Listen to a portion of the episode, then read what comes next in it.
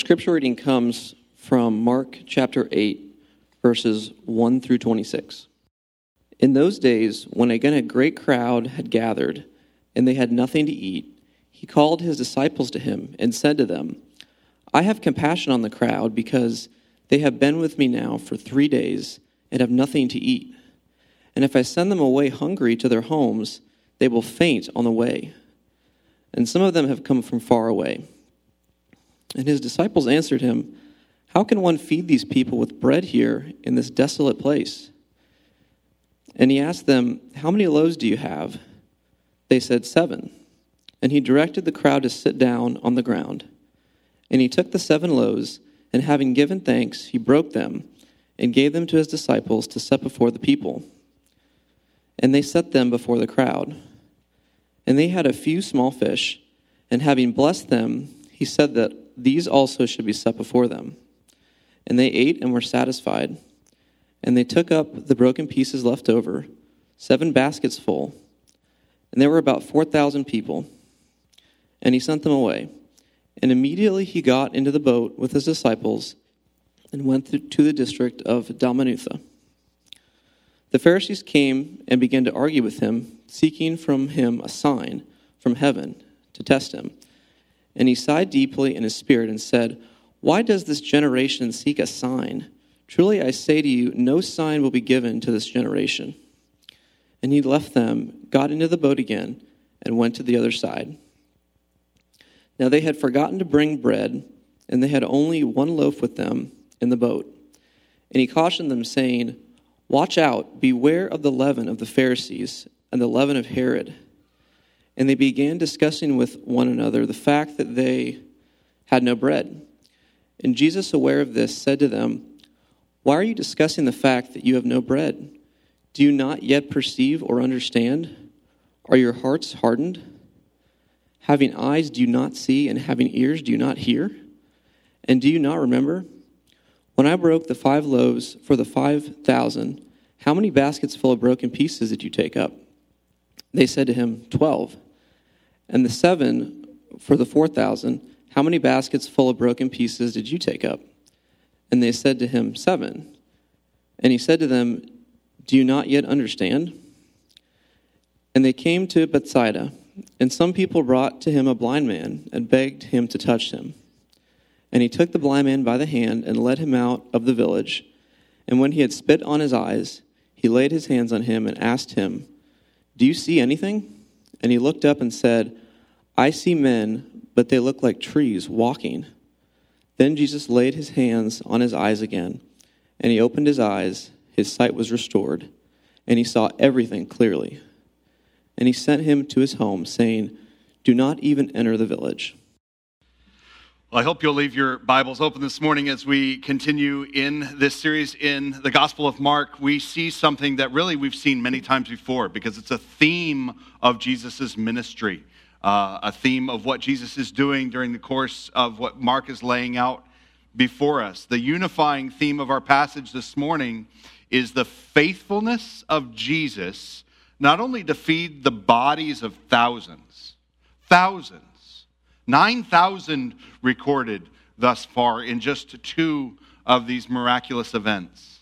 But not only to feed the bodies of thousands, but to feed the faith of the crowds, to feed the faith of his disciples, and to feed the faith of a singular blind man.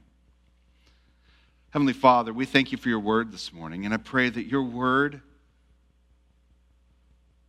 your spirit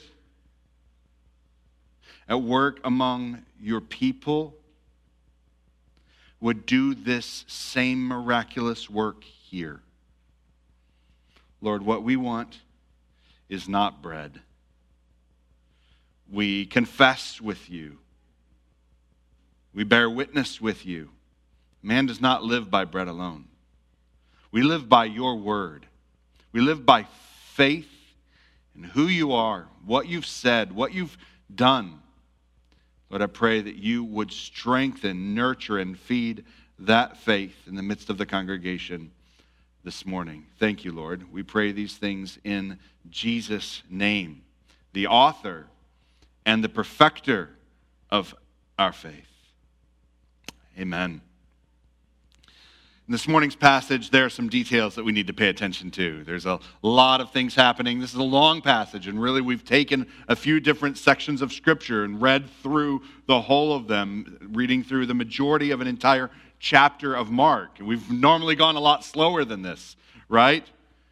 What we have this morning is we have another passage that's similar to one that we had back in Mark chapter 6. It's one of the reasons why we don't want to dwell here too long, as we've seen the center of Jesus' point in this miraculous work that he is the bread of life, okay? And he's making that point again in a different circumstance. Again. I want you to look at verse 1 with me. Verse 1 In those days, when again a crowd had gathered and had nothing to eat, his, he called his disciples to him and said to them, I have compassion on the crowd. And then the story proceeds from there. But we have in that very verse, the first thing that we should notice, it's probably the easiest thing to notice, the fact that this is again. This is now on the Gentile side of the Sea of Galilee. Previously, in Mark chapter 6, Jesus had fed 5,000 men, but here we have a group of uh, over in that previous passage of, of five, the feeding of the 5,000, we had a group of 5,000 Jewish men who had come from the surrounding cities into the wilderness. They followed Jesus there into what they had likely perceived was a political and military revolution on the rise. Okay? And what they find when they find Jesus is they find him teaching. They're coming there as revolutionaries and they find him teaching what he always does, what he's come to do. He comes teaching the gospel of the kingdom of God. They find him teaching the gospel of the kingdom and then performing a miracle that would point them to the bread of heaven. This is what Jesus was doing back in chapter 6 with the feeding of the 5,000. Now, a great crowd gathers again, this time on the other side of the Sea of Galilee. But this time, they're on the Gentile side. And Jesus, we see him going back and forth between uh, the, the sort of the Israelite side, where many of the Jews were, and where many of the Jewish cities, and the Greek side, the Decapolis side of the Sea of Galilee. See him going back and forth but we're told here that just like when they were on the 5,000 side of the Sea of Galilee, we're told that the crowd had nothing to eat. This time, a crowd of 4,000. In verse 2, we're told that Jesus has compassion on the crowd. There's a lot of againness of this passage. It's like we've seen this before. Do we need to read this again? More than that, does Jesus even need to do this again? Oh, now here's a question Did Jesus even do this again? Now, that's a question that many critics of the scriptures have asked before. Are there any real distinctions between these two passages? Or did Mark or some copyist simply get it wrong and recount the same story twice? But there are a lot of distinctives between these two accounts. Some readers are bothered by the similarities of Mark's account, even to go so far as to suggest that there's a duplication of a single account. But this is far from the case if you actually pay attention to the words that are there. There are details in this account. And Jesus is teaching his disciples something unique in this miracle in Mark chapter 8 that required a, a similar repetition. Here's something that he's recording for us back in chapter 6 and now in chapter 8 that the uniqueness of chapter 8 would hold before his disciples. Let's look at some of the details. First of all, in the first account, there were 5,000. In the second account, there were 4,000. But there's more details and distinction than just a number. In the first case, there were 5,000, mostly Jews. And in the second case, there were 4,000, mostly Gentiles. Do you see? There's something significant already going on here.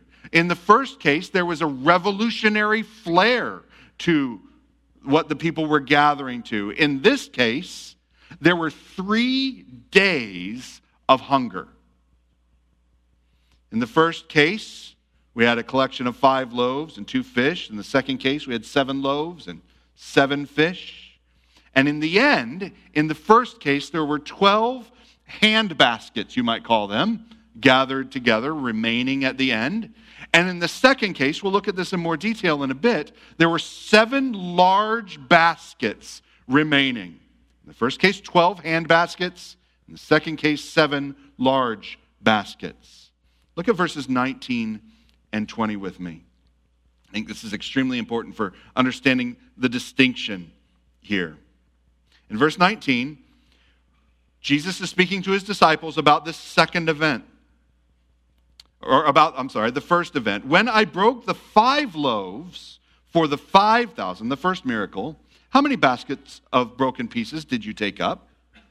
They said 12 and the seven for the 4,000. How many basketfuls of broken pieces did you take up then? And he said to them, Well, seven. And he said to them, Do you not yet understand?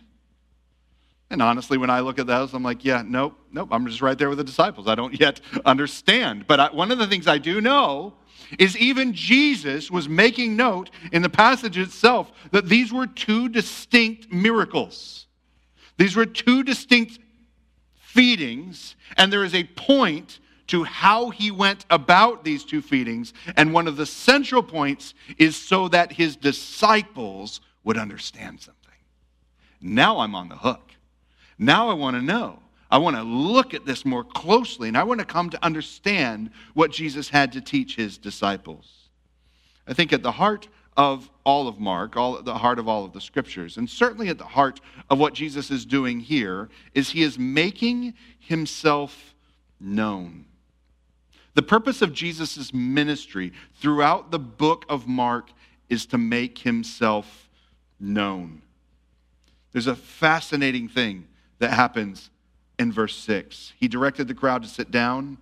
He took seven loaves, he gave thanks, he broke them, gave them to his disciples to set before the people, and they set them before the crowd.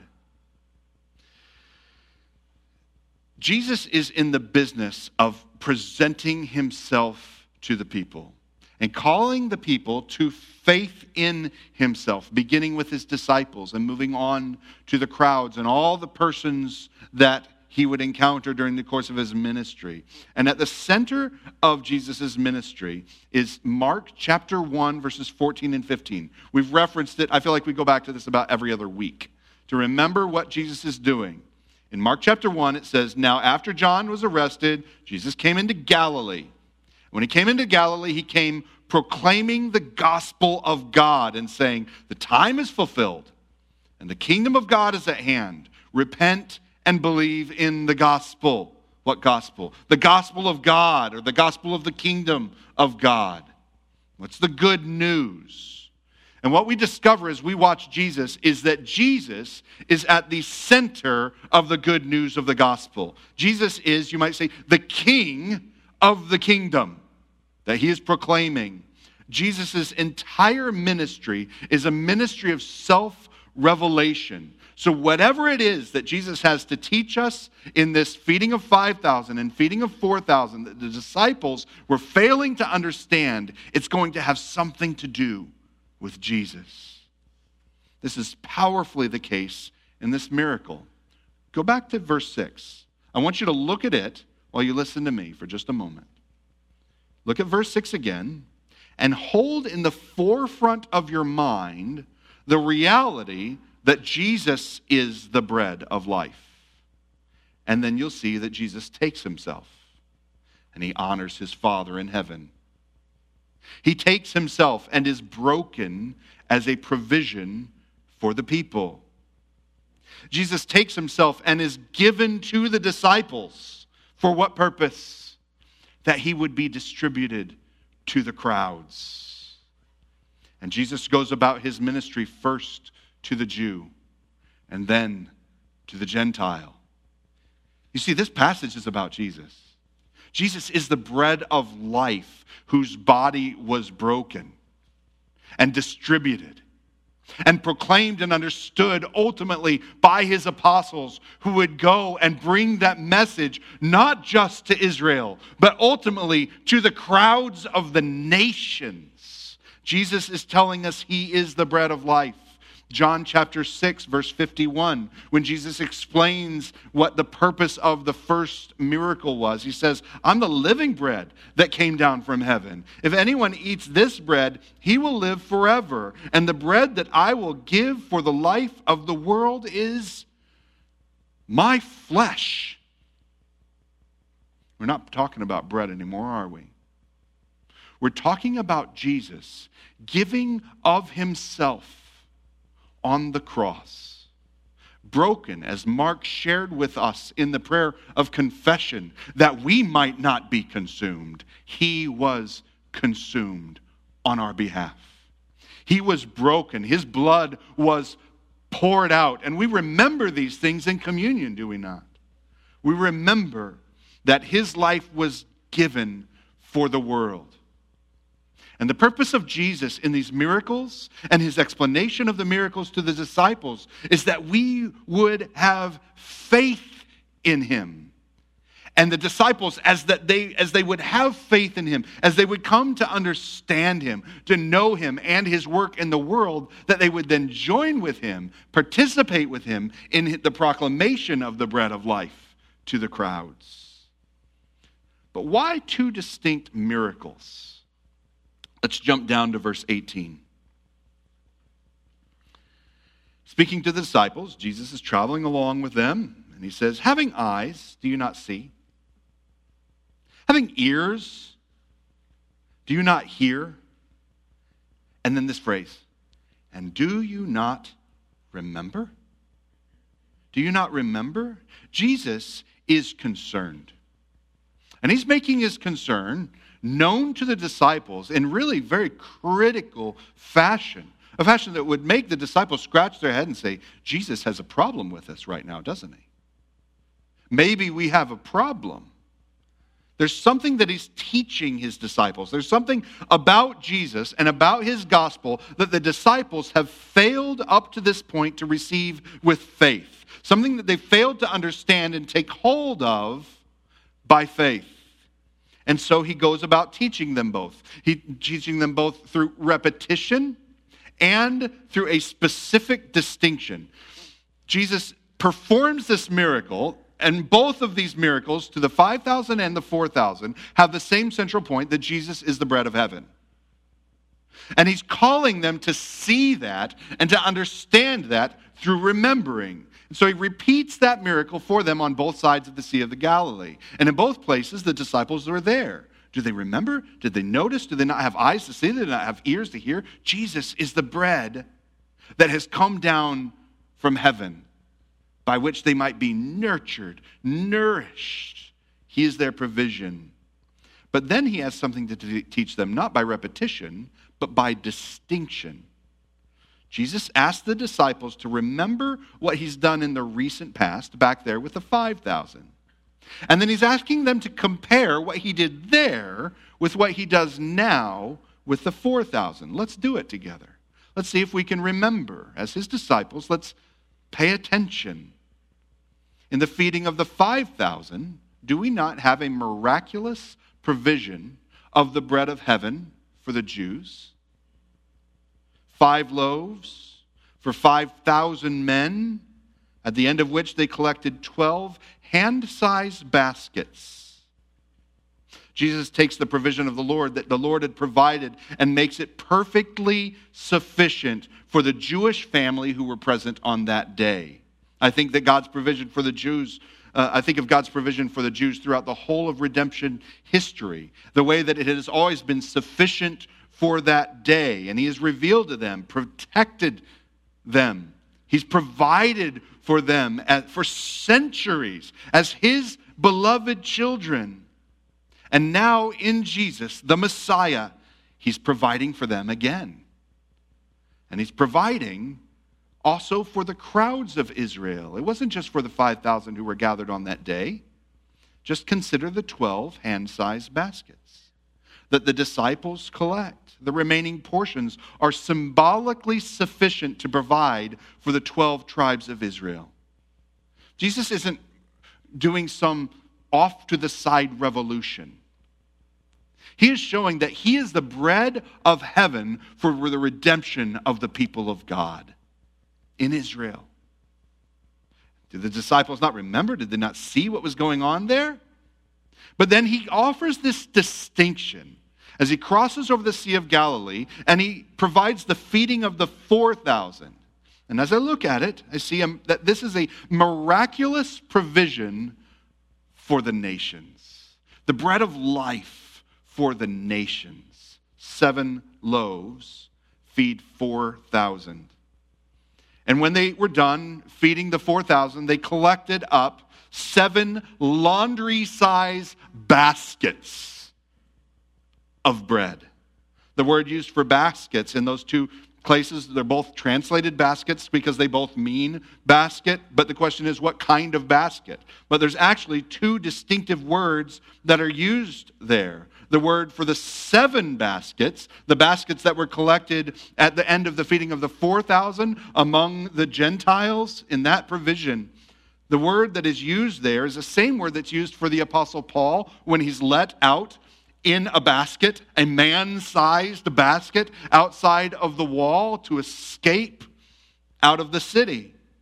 This is no hand basket, it's a massive, man sized, abundant provision. And there are seven of them. Sevenfold, abundant provision for the nations. The number seven is the number of perfection or completion. Friends, I'm not a big numbers guy. and the commentaries that I read, they were always real careful to make sure that they prefaced their paragraph about this. They're not like looking for numbers and trying to make something some symbol. Except for Jesus pulls the disciples aside and said, Did you not notice the numbers? Weren't you paying attention to what I was so clearly doing among the Jews with the 12? My provision is sufficient for Israel. And did you not see that I was doing abundant and sufficient provision to the point of completion for all the rest of the world? Do you not see that it's the same bread of life? Do you not see that it's bread in both of those abundant baskets? First, to the Jew and then to the Gentile. I, I, when I see Jesus doing this stuff, I see our Savior nurturing the faith of the Jews in line with God's revelation throughout redemptive history. And then making provision to nurture a faith that is more than sufficient to satisfy the need of the world for salvation. Jesus is a master disciple maker. And he is calling forth and nurturing faith in himself. Mark 8 18. It's in our passage. And it has that precious word right at the end of the verse remember. And circle that thing, highlight that thing, underline it, pay attention to it. The disciples failed to consider seriously the works of Jesus they so quickly, when they were reading or when they were paying attention to the work of Jesus as they were following after him, they always became myopic. All that they could see was bread, their hunger, and a miraculous provision for a people. But they couldn't yet see their need for faith in him. Friends, I wonder how many times we ourselves become myopic. We only see words that are in front of us, and, and we tend to interpret those words in light of the circumstances that we're in. And we open up the Bible and say, God, give me a word for today. And what we're really saying is, I want to hear specific words that address my current circumstances in the, in the way that I would expect for the Lord to work today. And he's like, No, no, do you not remember? Did you not pay attention to what I did? on my terms, according to my own self revelation. What I want to do is, with the remainder of our time, I want to take two sections of what we read together. And I want to compare the Pharisees and a blind man. And in each case, we see Jesus bringing about eyes to see, ears to hear, and to come to understand by faith to receive the bread of life. Let's go back and compare verse 11 with verse 22. Okay? We're going to compare verse 11 and verse 22. Verse 11 says, The Pharisees came, began to argue with him, seeking from him a sign from heaven to test him. You mean like a sign that's different than the amazing things that have happened on both sides of the sea? Okay, that, but that's fine. He sighs deeply in his spirit and said, Why does this generation seek a sign? Truly I say to you, no sign will be given to this generation. He really offers it in the form of a curse. Oh, a sign will be given, he says. So help me. Right? The fact is, these Pharisees who come to Jesus, they're seeking a sign but they're not seeking Jesus. If they would have sought Jesus, friends, listen. If they would have sought Jesus, the bread from heaven, they would have found him. All who seek will find. But they weren't seeking Jesus at all. They're looking for a fight. I wonder how many of us that really that really defines really our religious experience. So much of what we have done in life is not seeking Jesus. We're looking for a fight. We have arguments and justifications. We have pains and hurts that we demand to be addressed today. You come with questions, but perhaps for some, the questions aren't really questions, they're actually thinly veiled self justifications. Not all questions are that, but perhaps some. There's no real effort to see Jesus as he presents himself. There's always an argument. There's only a carefully laid series of challenges to the faith. That's not the story of all who are asking questions, but perhaps it's a story of some. So now you can see the cause for Jesus' sigh. There will be no sign because you're not looking for Jesus. And if you saw a sign, all that you would see is the sign. If I entered into the argument, all you would see is the argument. But that's not the point of Jesus to argue. The point is to feed you himself. And so he continues on with the open presentation of the truth. Listen, if you come with a question or even a doubt that sincerely seeks the truth of Jesus, did you hear me? If you have a question, friends, there's a word I use that you're not supposed to use in church. We're supposed to be afraid of it because it's the great enemy of the faith. If you have a doubt, and you bring that doubt to Jesus, I am absolutely confident, according to the scriptures, according to Jesus' own promise, you will find him the one who seeks him, even doubting, lays their doubt before him. You will find him. That's a promise to cling to with questions and doubts. I pray that you will lay aside pretension, the idea that you don't have doubts, the idea that you don't have any questions, the idea that you weren't curious before you walked in this morning. Is there really two accounts of this feeding? Ask the question. Honestly ask the questions of Jesus this morning.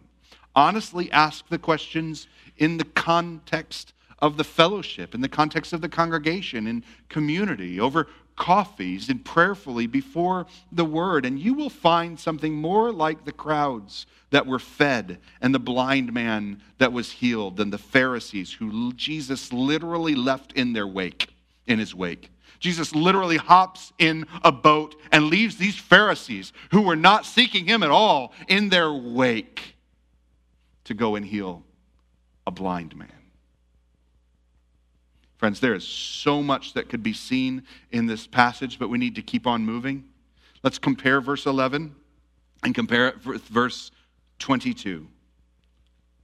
Verse 22 they came to Bethsaida, Jesus and the disciples. Some people brought to him a blind man and begged him to touch him. Now, sometimes when you're reading the Bible, you sort of hear the necessary words to keep the story moving, but you miss the actual details of the account. Did you notice that there wasn't a blind man who came to Jesus? I mean, maybe your ears heard that a blind man came to Jesus, but that's not what it actually said, right? A blind man wound up before Jesus, but that's not what happened. Some people brought to him a blind man. And those same people begged Jesus to touch him. Do you know what we know nothing about except for that he was blind? The blind man. Did he want to be there? Did he have questions and doubts?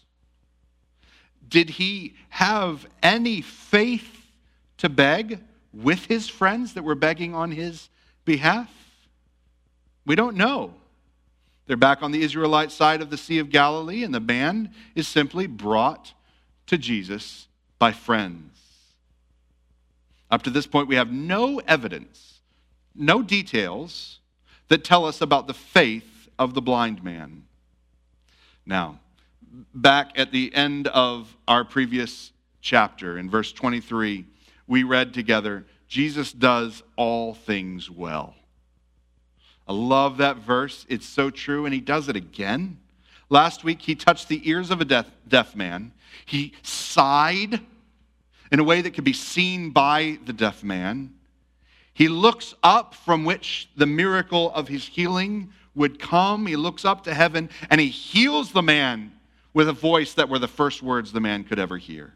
Jesus does all things well. And today we see Jesus take hold of a blind man he literally leads him out of the village. He touches him and he guides him, most importantly, in the process of healing and faith. Does the question about this passage that often gets asked, if you look at the details of it, is why a process? Why a process of healing? Why doesn't Jesus just do what he does in other places? You might remember there was one time that Jesus was just walking along and a lady touched the hem of his garment and boom, right?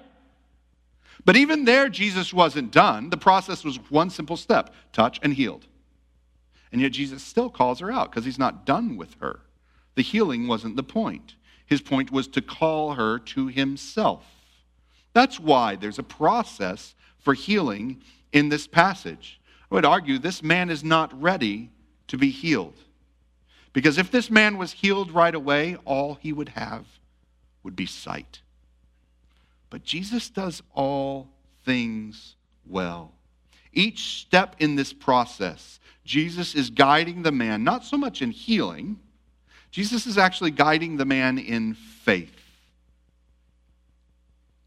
Jesus begins by forming a dependent relationship by taking hold of him, leading him out of the village. Do you see that? Jesus goes over to the guy in the middle of the village and he takes hold of him. Right, Jesus nearly accosts the blind man, grabs a hold of him, and leads him out of the city. And what is the blind man at this point? Absolutely dependent upon Jesus. He's dependent as he leads him out of the cities, forming a dependent relationship. He then forms an intimate relationship by touching him, even spitting on his eyes. I mean, you know, I'm, last week we said, I don't really get it all, but whatever he's doing, there's an intimate relationship that's going on in, in this. He's touching him, he's leading him. Prior to this moment, did this man have belief that he would be healed? And then Jesus gives him a portion of his sight. Now, if you, if you compare that, I, I think I was reading a commentary by uh, Kent Hughes, and he points out that if you were to compare the, the, the uh, experience of the friends who brought the blind man and the blind man himself to this experience of partial healing, when he looks up and he says, So what can you see? And he says, Well, I can see like people, but they look like trees walking around. Okay? His super blurred vision. The healing didn't work yet. And if you were with among the friends, you probably thought, oh man, we were hoping for real healing for our friend. We were begging you for it. And all we get is people walking around like trees. But if you're the blind man, and we have no evidence that he had any faith at all, and you're being dragged around by friends to meet some guy and you don't have any hope. You've been blind for too long to, to actually want to have any hope that you would ever see anything. But the man touches you and he guides you, he leads you, he touches your eyes, and you can see light. You'd never seen light by this like this for years, perhaps ever. His experience isn't, oh man, he has anticipation. You're asking me, did it work yet? You mean, you mean it might work at all? You see, what Jesus is doing is he's doing more than healing the man. He could have healed him the first time.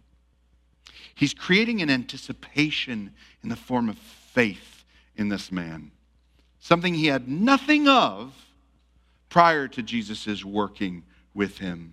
With some vision, though blurred, this man's anticipation rises. And Jesus has brought him to the threshold of faith.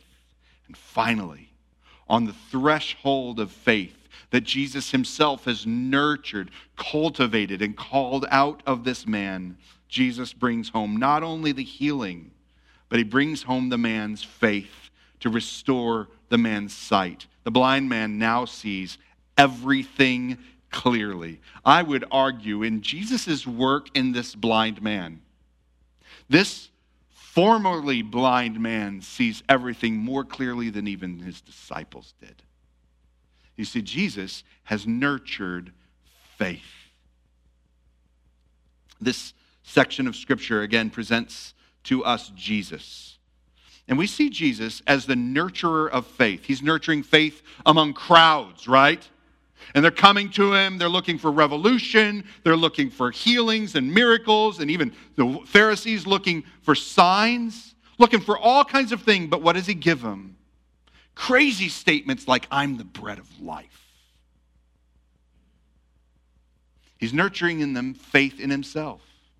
And then he pulls his disciples to the side. He says, Don't you see? I'm the bread of life for the Jew and the Gentile, overflowing. Go with that word. He's nurturing faith. And with this blind man with no faith but friends, Jesus brings him clear sightedness. He's bringing his disciples along with such powerful visual metaphors He's warning them against the leaven of the Pharisees and against man made religion and worldly ambition and the Pharisees, the leaven of the Pharisees and the leaven of Herod. He calls them to consider what they've seen, reflect, and remember, and then he gives them a beautiful experience where he nurtures faith from no faith at all to clear sighted faith. By the end of this healing, did the, did the disciples see that they are the blind man? Did they see that they needed to be taken hold of by Jesus, led by the hand out of the ways of the leaven of the world, given sight by grace from one degree to the next, with the hope of perfect, clear sighted redemption? Do the disciples, do these disciples see that that's what we need? We need Jesus I want you to see today that Jesus is the creator and the nurturer of faith. I said it in the prayer, right? He's the author and the perfecter. Probably my favorite, most precious scriptures. He who began a good work in you. Now, there's a question has he begun a good work? Have you, have you come to him in faith? Or are you still arguing, raging like the Pharisees?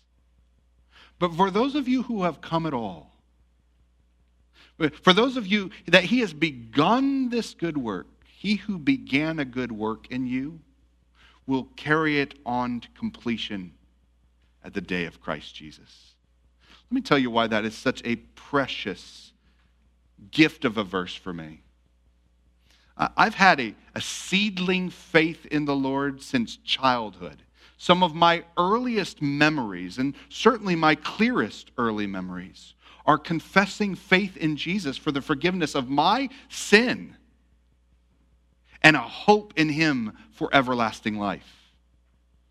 I've always had a seed of faith, but so much of my life, and my guess is, in a room like this, perhaps with quite a few people of a similar story, you, earliest memories are in the church or maybe praying crying out to God for forgiveness of sin.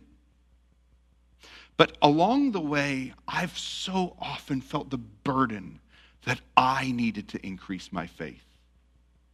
That I needed to hold on to my faith. That I was the feeder and the nurturer of my faith. Or worse yet, I've laid a burden that it's a pastor's job or a parent's job or a friend's job to disciple me. My problem is I don't have good disciplers around me. But along the way, by God's grace, I've become, begun to understand that such an approach to our faith is to have faith in our faith, to have our own faith as its own foundation. But you see, my faith is not in myself. I've known me too long. My faith is in the ground of the grace of Jesus Christ. And grounded there, I have a hope. He's a faith nurturer, He is a faith feeder. He will carry me on. What's my business? Keep my eyes on Him. You see, the journey of faith is a long one. And there are those who have experienced many fits and starts. You'll often fail to reflect. You'll often fail to remember. You'll show up at prayer, and, and during the course of prayer of confession, you'll be like, I don't even want to talk about it, God. I already talked about it last week, and I'm kind of embarrassed I have to talk to you about it again. But in Christ, our journey does have an end. You know, the journey of the growth of our faith is a fitting and a, many times filled with rage and sin and exhaustion. But our journey has an end. And at our journey's end, faith will become sight. And what will we see? The same thing that the blind man did Jesus. Our faith will become sight. And I want to call you this morning trust Jesus with your faith. Some here, particularly in the last year and a half that we have had, your faith is weary. You are tired. And you have more questions than you have answers. Trust Jesus. He will bring you to completion. I beg you, literally, follow the path of the blind man. Follow Jesus. Let him take hold of you. Follow him. Let him touch you. Let him instruct you. He does this by his word, he does this in the midst of his church. Don't be concerned that you don't quite see clearly yet. It's okay. Be amazed that you see it all. And then rejoice as he brings you from one degree of faith to another. Be amazed by the Jesus that you see and sing about what you've seen about him. And the day will come that you too we too, church, will be brought to clear sighted, face to face redemption. Heavenly Father, today we confess whatever seedling, whatever exhausted, whatever distracted, doubting, arguing, hurt faith we have we confess to you. And Lord, we trust, according to your word, that he who seeks you will find you. And Lord, this is a grace. I pray that you would feed our faith, you would nurture us, you would have compassion upon us, and that we would never stray far from the central reality of Jesus, the bread of life from heaven given, even broken, for the forgiveness of our sin, that we might be reconciled to our God, forgiven, and granted life in Christ forever. Bring us to yourself. This is our great hope. We long for the day of completion, the day of Christ Jesus. Thank you, Lord. Lord, I pray for the one here who maybe has been brought by a friend that didn't come here with faith. Perhaps they've drugged themselves out of bed for so many years, but they didn't come in expectation of meeting Jesus. Lord, I pray that you would begin faith, that you would begin confession of sin, that you would begin trust in you for your forgiveness and your righteousness today. Uh, that one would cry out to you in faith today, Jesus. Our hope is in you. And so we pray in your name. In the name of Jesus, we pray. Amen.